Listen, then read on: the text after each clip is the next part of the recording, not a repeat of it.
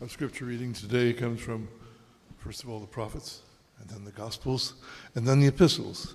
So we have a, a full ra- range of, of, readings today. They're short, but, uh, but we're covering a lot of territory. Starting with the book of Haggai, and we'll be in chapter 2. Uh, Haggai in your Pew Bible is 917, page 917. Uh, if you're not using the Pew Bible, it's just a little before the New Testament starts, close. So, Haggai chapter 2, and we'll be reading verse 10 through 19. On the 24th day of the ninth month, in the second year of Darius, the word of the Lord came to the prophet Haggai. This is what the Lord Almighty says Ask the priests what the law says. If a person carries consecrated meat in the fold of his garment, and that fold touches some bread or stew, some wine, oil, or other food, does it become consecrated? The priest answered, No. Then Haggai said, If a person defiled by contact with a dead body touches one of these things, does it become defiled? Yes, the priest replied, it becomes defiled. Then Haggai said, So it is with this people and this nation in my sight, declares the Lord. Whatever they do and whatever they offer, there is defiled. Now give careful thought to this from this day on. Consider how things were before one stone was laid on another in the Lord's temple. When anyone came to a heap of 20 measures, there were only 10. When anyone went to a vine vat to draw 50 measures, there were only 20. I struck all the work of your hands with blight mildew, and hail. Yet you did not turn to me, declares the Lord. From this day on, from this 24th day of the ninth month, give careful thought to the day when the foundation of the Lord's temple was laid. Give careful thought. Is there yet any seed left in the barn? Until now, the vine and the fig tree, the pomegranate and the olive tree have not borne fruit. From this day on, I will bless you. And then, if you'll turn to the Gospel of Mark, the very first chapter,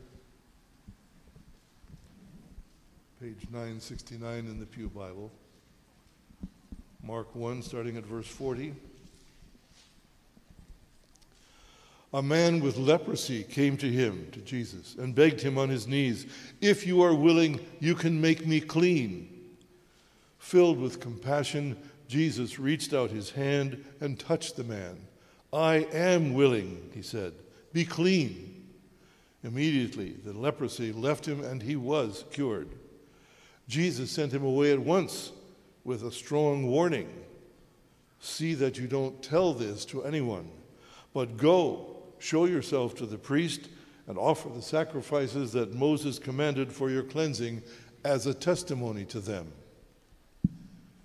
finally, the book of Hebrews, chapter 9, on page 1166 in the Pew Bible. Hebrews chapter 9, verse 11. When Christ came as high priest of the good things that are already here, he went through the greater and more perfect tabernacle that is not man made, that is to say, not a part of this creation. He did not enter by means of the blood of goats and bulls and calves, but he entered the most holy place once for all by his own blood, having obtained eternal redemption. The blood of goats and bulls and the ashes of a heifer sprinkled on those who are ceremonially unclean sanctify them so that they are outwardly clean.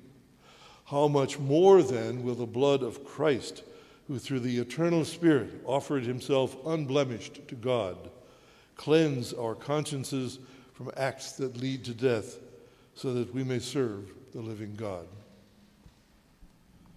Father, we ask that your, we will be cleansed in your blood, that we will serve you, and that you will teach us the best ways to do that. Father, we ask that your Spirit will be with Yuri as he opens the Word of God to us this morning.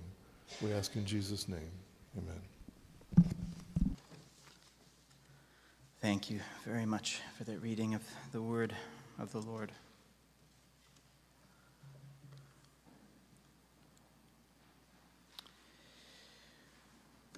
Well, for the past couple of weeks, as we've been studying the book of Haggai, I've been encouraging us all to consider our ways.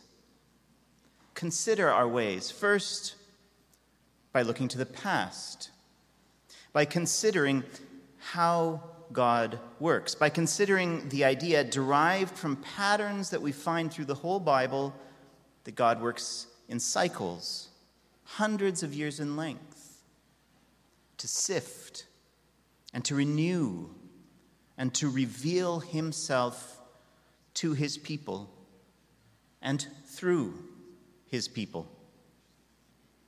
I've been con- encouraging us to consider our ways in more personal terms as well, and in terms of our past behaviors, certainly, but also in terms of our firmly held convictions, our firmly held opinions, the views we've inherited or assembled somewhere along the way that color what we see out there in the world and what happens to us. These convictions, these opinions that move us to action. Well, today, following Haggai's prompting, we will start to consider our future. In today's passage, Haggai again and again calls his people to consider from this day onward.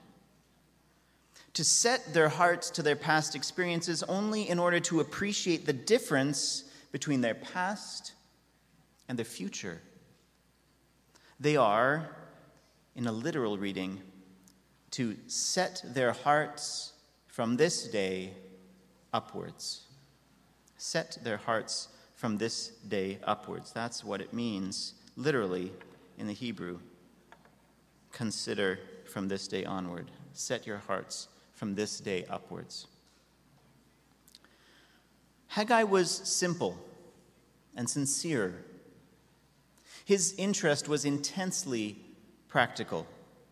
His prophecies are modest compared to the other prophets. Two pages in my Bible. and doesn't even fill up the second page. But that's not to say that they're uninspiring. They just get to the heart of the issue very quickly. He said what he needed to say and then closed his mouth. We've seen how God used Haggai's personal style to good advantage, how he quickly identified the root of the problem, which was these people say the time has not yet come to rebuild the house of the Lord. We've seen how he easily dispensed with their excuses. We've seen how he didn't mince words pointing out the troubles they had faced, how he pressed them simply to consider your ways. And then how the Spirit of God then stirred them up, and how they responded and got to work. When they needed encouraging, as we saw last week, Haggai got in there and, like a kind but practical coach, acknowledged their disappointment, but fired them up to be strong and to work by directing their gaze beyond the immediate horizon to that end of the season trophy, to the glory, to the honor that lay ahead of them. Well, the passage that Ron read for us takes place a couple of months later. In the meantime, God had begun to speak through Zechariah. If you look on the next page of your Bibles, you'll see how that works together now, Zechariah was a very different sort of prophet, one who, with purple prose, called more people, all the people, to repent. God called them through Zechariah to return to me, and I will return to you.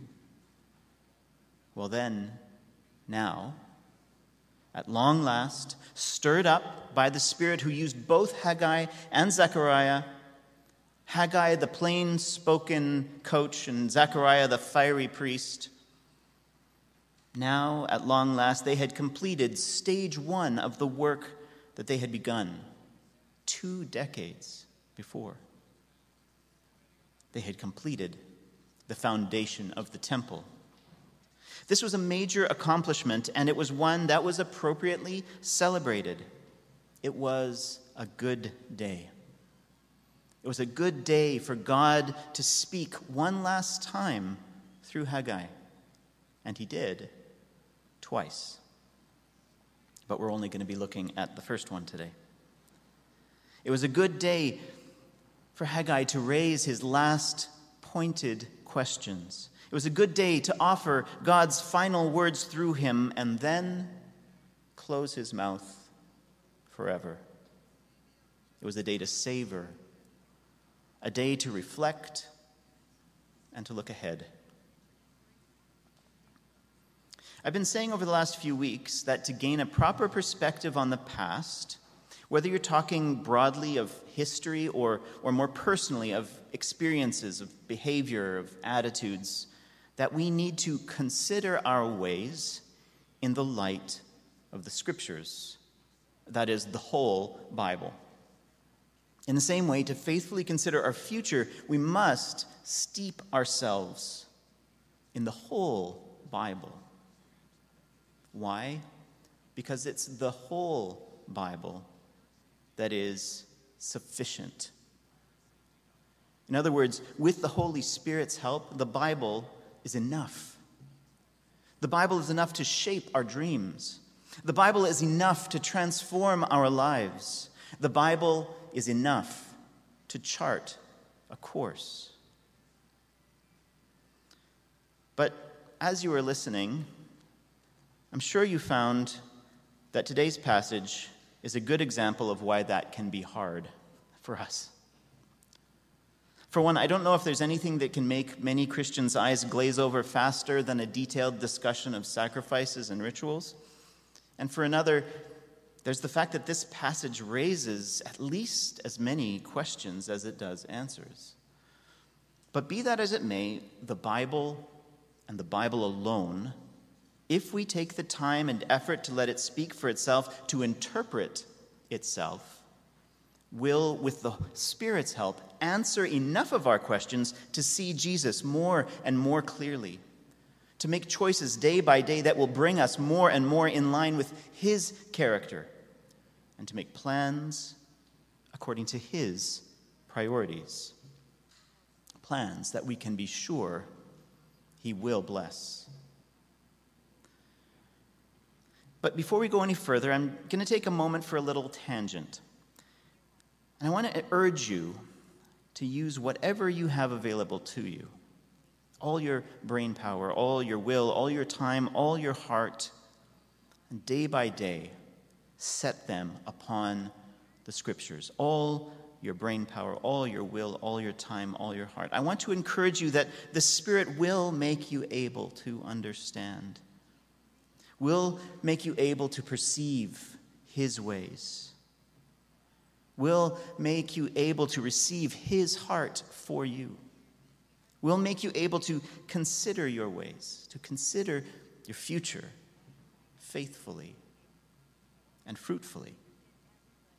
And as you do so day by day, in addition to those natural gifts of time and brain and will and heart, supernaturally enabled. I want to encourage you also to use one of the most amazing yet simple tools we all have available to us in our day, in our day, that is, in the modern time, to gain a deeper knowledge of the Bible and especially to help us discover, as I said before, how the Bible interprets itself. As I said, this is one of the most useful tools and also one of the simplest and we all have access to it, either in your own hard copy of the Bible or on the internet for sure. And this simple tool is a cross referencing system. I'm not going to go too much into it right now, but a simple cross reference, what that means is that it, it suggests at least one other passage in the Bible that's relevant to the word or the phrase that you're reading about. You can follow that reference to another location, where, where you'll often find another cross reference, and on and on almost forever. Just to give you a, a little visual representation of just some of the cross references in the Bible, you can see that each, there's all these colored arcs, and each colored arc is one verse of Scripture connected to another verse of Scripture. And here's a close up of that amazing visual representation. How many incredible, you, the little bars on the bottom are verses that have a great number of cross references in them. The longer the bar, the more number of references across. And this representation, I'll go back for a second, this is something like 64,000 cross references in the Bible where the Bible refers to itself to help us understand it. But since most verses in the Bible, not just the ones that are up here or represented here, will have multiple reference points in other places in Scripture, the number of cross references shown in this graphic is not even nearly the total number of cross references in the Bible. This is my favorite reference tool the Treasury of Scripture Knowledge, published in the late 1800s. It has 500,000 cross references in it. Here's what it looks like inside. This basically, this is just a part of the page for Haggai chapter 2. It's basically just a list of Bible references. Thankfully, you can find it for free online, and it's a little bit easier to use online. When you look up a verse on BibleHub.com, BibleHub.com, you don't find just a list. You can find fully written out cross references from the Treasury of Scripture Knowledge listed there, along with many, many other resources. It's a great website. I use it a lot, BibleHub.com. Now, I know this can seem really overwhelming, but really it's just about letting the Spirit spur your curiosity about His Word. When you're reading, just reading your Bible, and, and you see this little letter next to, a tiny little letter next to the verse you're reading, that usually means that there's a cross reference there, and just check it out. Oftentimes you can go down a rabbit hole that will take you hours to pursue.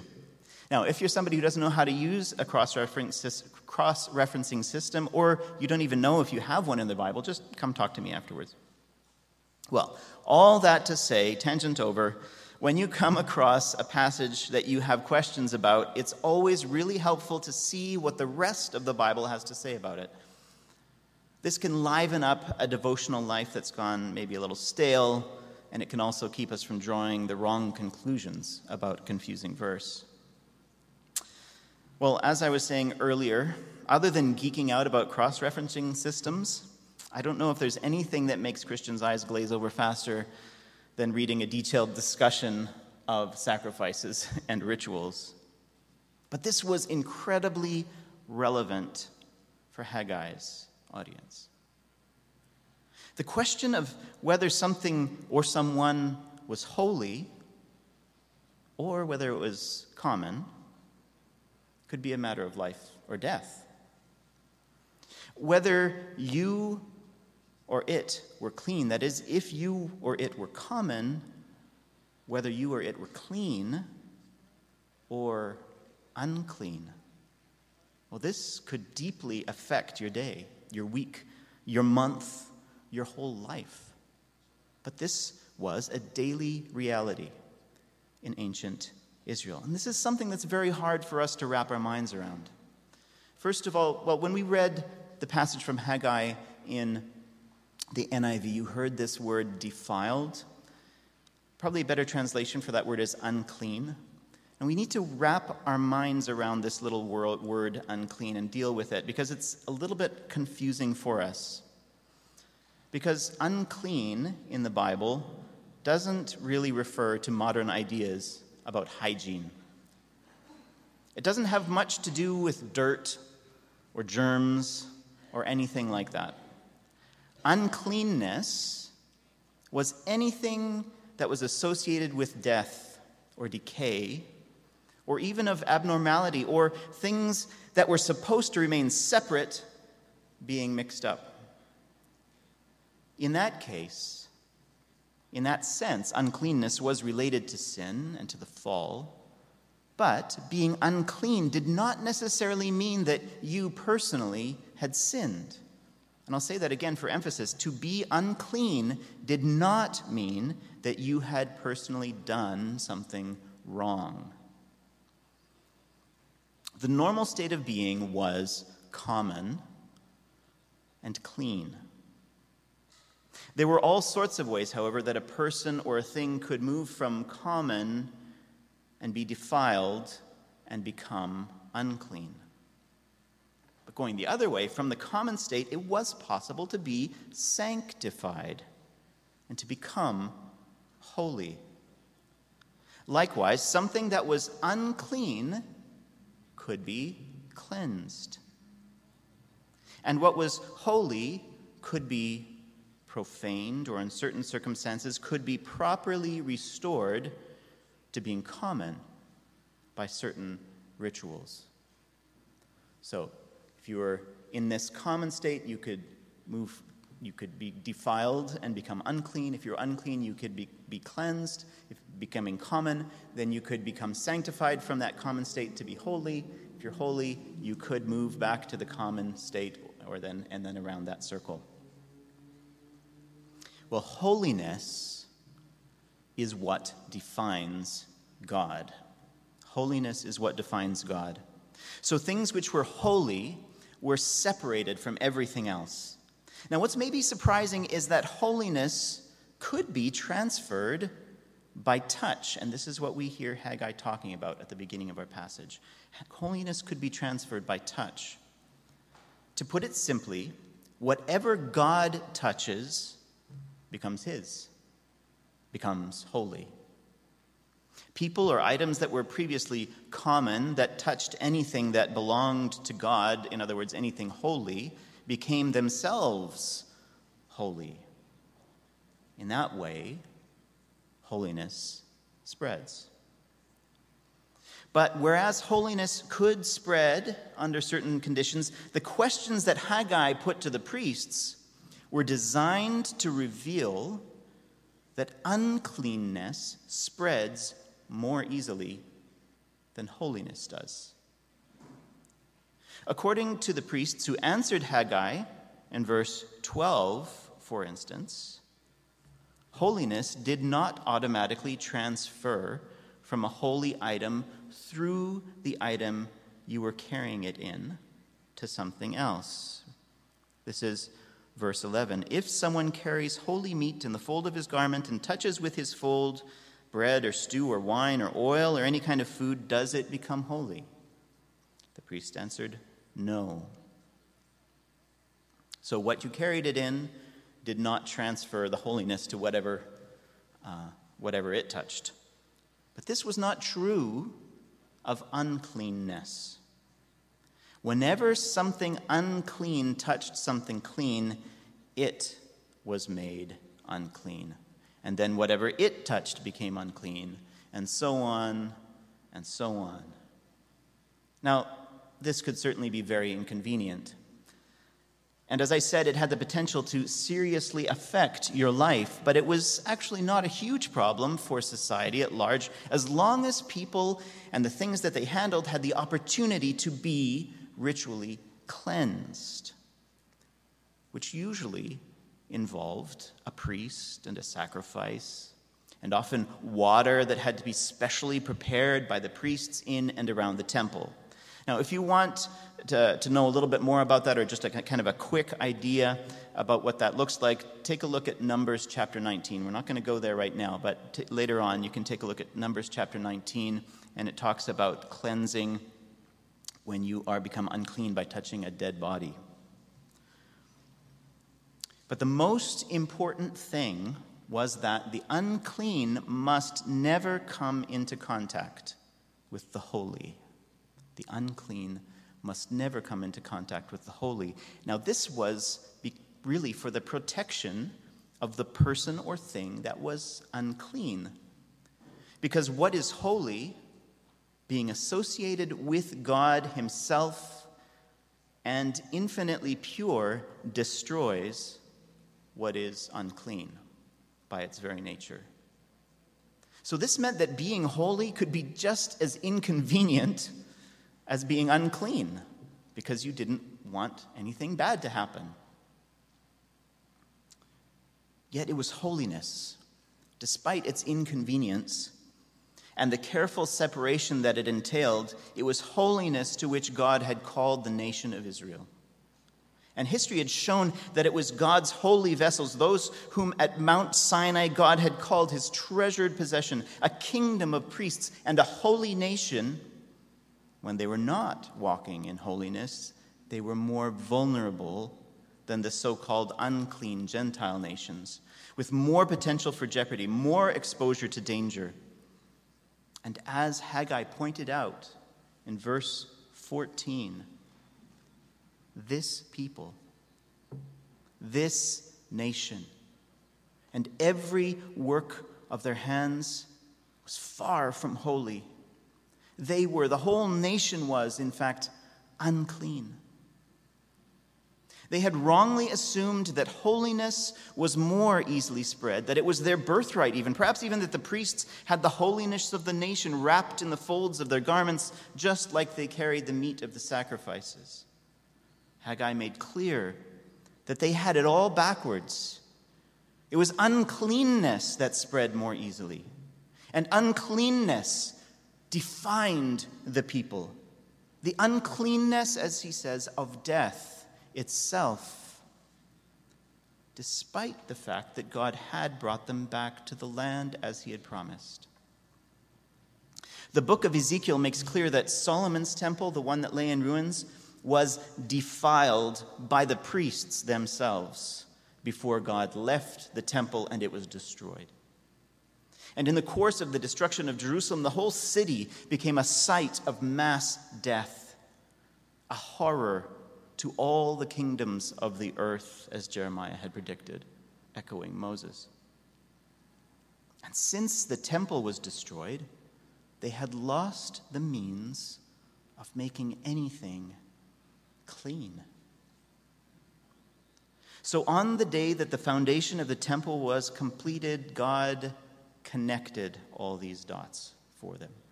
He drew a straight line from their ongoing uncleanness to their frustrating yields and their dwindling reserves in verse 16. He drew a straight line to the blight, the mildew, and the hail, verse 17. He said, Indeed, I struck you with all this calamity. Why had he done this? So that they would turn to him. Not just out of a sense of religious duty, but with their whole hearts. Certainly, they had been offering sacrifices. They'd been busy since they'd arrived back from Babylon. But as God said through Haggai, what they offer there, that is on the altar, is unclean. What they offer on the altar is unclean. No amount of sacrifice then would do any good if God himself God himself did not declare them clean. So despite their efforts building the temple throughout the 7th month, throughout the 8th month, throughout the ninth month of their year, they had had yet another disappointing fall harvest.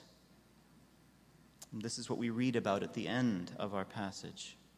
About this time, they would have been starting to sow their fields with seed, with grain. So on this day, standing on the newly finished foundation of the temple, Haggai said, Since the day when the foundation of the Lord's temple was laid, consider is the seed yet in the barn? Indeed, the vine, the fig tree, the pomegranate, the olive tree have yielded nothing. These were all staple crops the vine, the fig tree, the pomegranate, the olive tree. These were their staples, what they could always count on. All of them should have been producing fruit over the past couple of months, but they were barren. And now it was seeding time. There was seed in the barn, ready to be sown. Would they try once again? Would they trust God? Or would they give up? On this day, the foundation day, the day that they had demonstrated that they had been stirred up by the Lord, a day that proved that their hearts had turned back to God. God's message to them was merciful. After connecting the dots for them about the deeper source of the trouble, he was hopeful. At the end, he says, From this day on, from this day forward, consider from this day forward, from this day on, God said in Haggai's humble words, I will bless you. And it seems, it seems like he did. Judging from what Zechariah said as he reflected on that moment, and you can read about that in chapter 8 of his book, it seems that things did get better after that. It seems that that moment was a turning point. But it's still interesting. We read no reports anywhere of bumper crops. And it seems from what we know of history, whether you're reading it in the Bible or elsewhere, that life never got particularly easy for them. It was always a struggle. Even later on, when Ezra and Nehemiah arrived on the scene, even when they briefly had a kingdom of their own once again.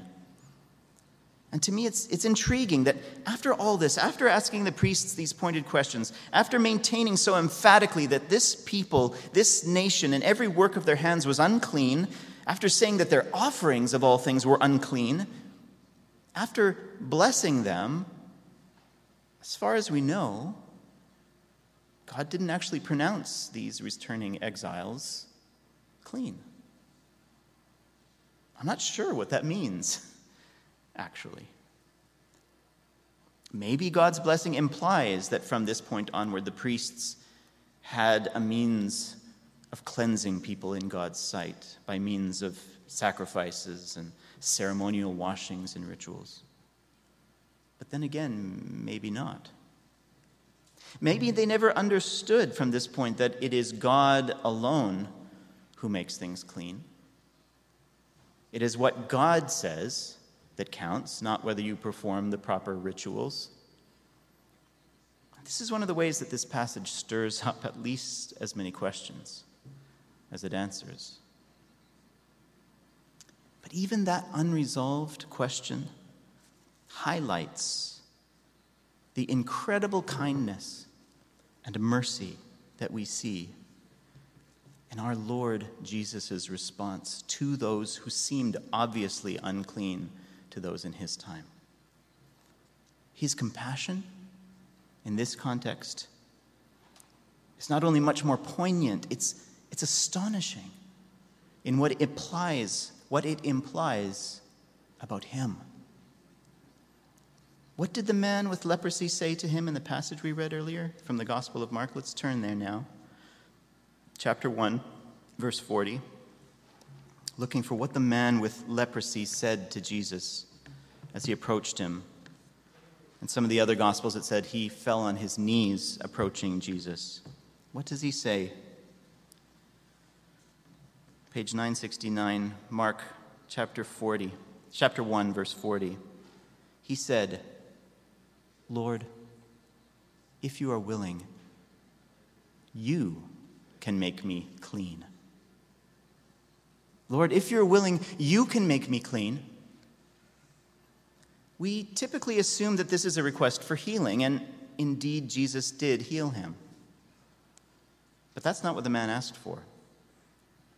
He was desperate to be healed, of course. But he was even more desperate to be made clean. Lord, if you are willing, you can make me clean. And Jesus replied in the same terms, addressing with his words the man's uncleanness, not his disease.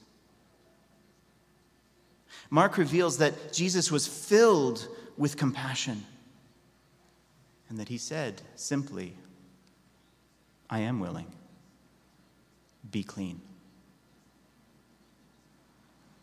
Then, just like now, it wasn't hard to find people who offered miracle cures. But how did this man know that Jesus was able to offer him more than that? And was it just because the man was a leper, a kind of untouchable, that Mark tells us on this occasion in particular that Jesus was filled with compassion? Mark doesn't say that about his encounter with the woman who suffered with bleeding, for instance, who was likewise unclean. In fact, Mark only records a similar reaction with Jesus being stirred up to compassion when Jesus saw the crowds, how they were like sheep without a shepherd. This is far from being just a colorful metaphor. If we had more time, I could show you in detail that this is language from Haggai's prophetic partner, Zechariah. We could investigate how similar it is to this situation with the leper, in that it hints at Jesus' heart not just for the poor individuals he encountered, but for the whole people of God who had been wandering aimlessly for hundreds of years. What seemed to make Jesus remarkably emotional was the prospect of fulfilling his true purpose, the promises that had been made about him. As he himself said, I came to cast fire on the earth, and would that it were already kindled. I have a baptism to be baptized with, and how great is my distress! until it is accomplished. He ached to show his people their true destiny. He longed to reveal to them how they labored under a delusion, namely, that, as we saw last week, the centerpiece of their religion, Herod's beautiful temple, was a monument to their own glory, not to God's. That their fervency and zeal was, as Paul put it in Romans 10, ignorant of the righteousness of God and seeking to establish their own, they did not submit to God's righteousness. That far from fleeing in horror from the whiff of anything unclean, they needed instead to cling to the one who had the ultimate authority to pronounce them clean. Well, this leper had nothing to lose. Of all people, he was desperate enough. He was chronically unclean enough to recognize the one who could meet his true needs. He could see Jesus for who he really was. And filled with compassion, Mark tells us, Jesus reached out his hand and touched the man the holy God, veiled in flesh, touched an unclean mortal. I am willing, he said. Be clean.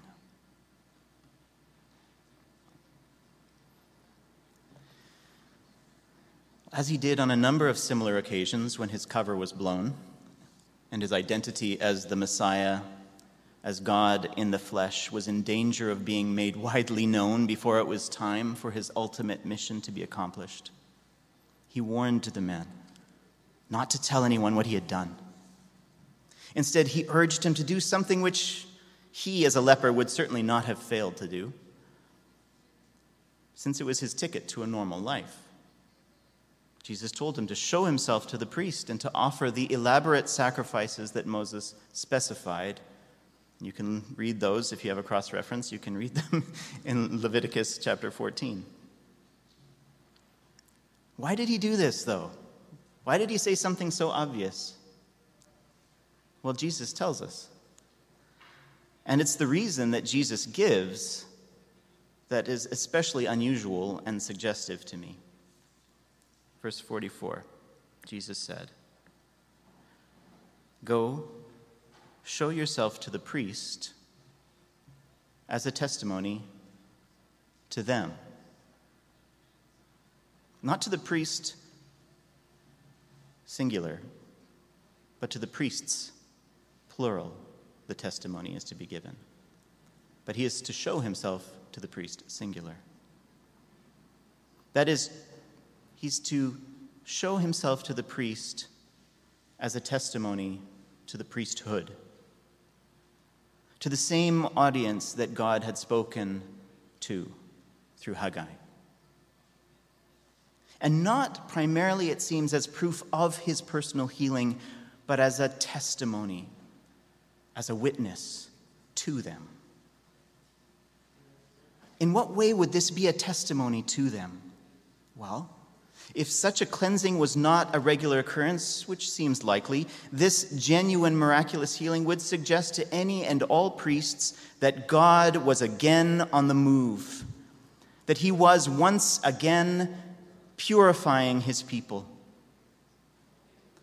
This would be a massive encouragement to those priests who were genuinely faithful, to those priests whose hearts longed for authentic renewal for the fulfillment of God's words through the prophets, and an outpouring of the same Spirit who had been at work in Haggai and Zechariah's time. Haggai and Zechariah, who had challenged and encouraged their leaders to greater faithfulness, who had stirred the people from their despondency. It would also serve as a warning to those who would be threatened by such a development, in the same way that Malachi warned the priests in his day. We typically think of this as good news, but in Malachi's context, it's a little bit ambiguous. Depends who you are, how you read it. The Lord who you seek will suddenly come to his temple. But who can endure the day of his coming? And who can stand when he appears? For he is like a refiner's fire, and he will purify the sons of Levi, the priesthood. The priests would know what this poor leper's cleansing signified that the Lord, the great high priest, was on the horizon. That perhaps he had even arrived. And this brings us to our final passage, and let's turn there now to Hebrews chapter 9, verses 11 to 14. Let's just read this together.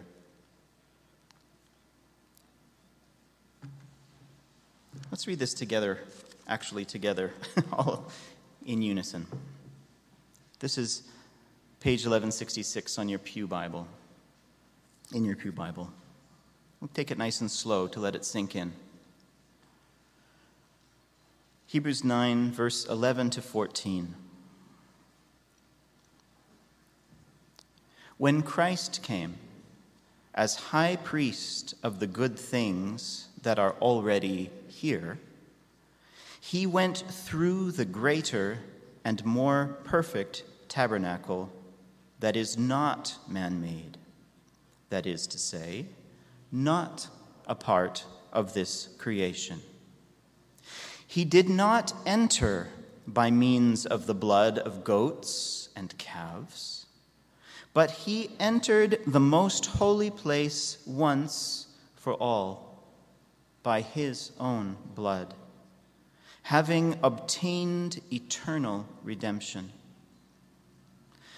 The blood of goats and bulls and the ashes of a heifer sprinkled on those who are ceremonially unclean sanctify them so that they are outwardly clean. How much more then will the blood of Christ, who through the eternal Spirit offered himself unblemished to God, cleanse our consciences from acts that lead to death, so that we may serve the living God. I'm not going to offer much comment on this, although there's obviously a lot you could talk about. I'll only say that there are those here who feel unclean. There are those here who aren't sure if they actually belong here. Some because they know what they've done, Some because they know what they've faced. Some because even if they don't know what they've done, they have a sneaking suspicion that they've failed. Some simply because they know how disappointed they are. Disappointed with themselves, disappointed with God. What does Jesus, the great high priest, who offered himself, as the text says, offered himself unblemished to God to cleanse our consciences. What does Jesus, our great high priest, have to say to us? What does he have to say to those who feel disappointed in him? What does Jesus have to say to those who are constantly tempted and fail? What does Jesus have to say to those who are facing trials that they can't endure? What does Jesus have to say to those who are in despair? In me, in me, you are pure. In me, you are holy in me, you are blessed. Lord, if you are willing, you can make me clean.